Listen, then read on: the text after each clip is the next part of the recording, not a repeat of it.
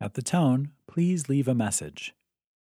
Picture this you're chugging along, getting things done, when suddenly you hear the theme song to your favorite childhood TV show. No, you haven't just stepped back in time, your phone is ringing, and it's really time to change your ringtone. The problem with cell phones is they make it too easy to keep in touch. Unfortunately, concentration gets blown to smithereens every time we hear it ring, whether we answer it or not. This kind of constant interruption can really wreak havoc on the day. If you're wanting to get on top of this time management thing and still have the time for the fun stuff in life, including talking to your friends on the phone, it's time to set some boundaries. When you need to buckle down and work, simply turn off the phone to silent mode, or better yet, turn it off altogether. As for the rest of the world, let them leave a message.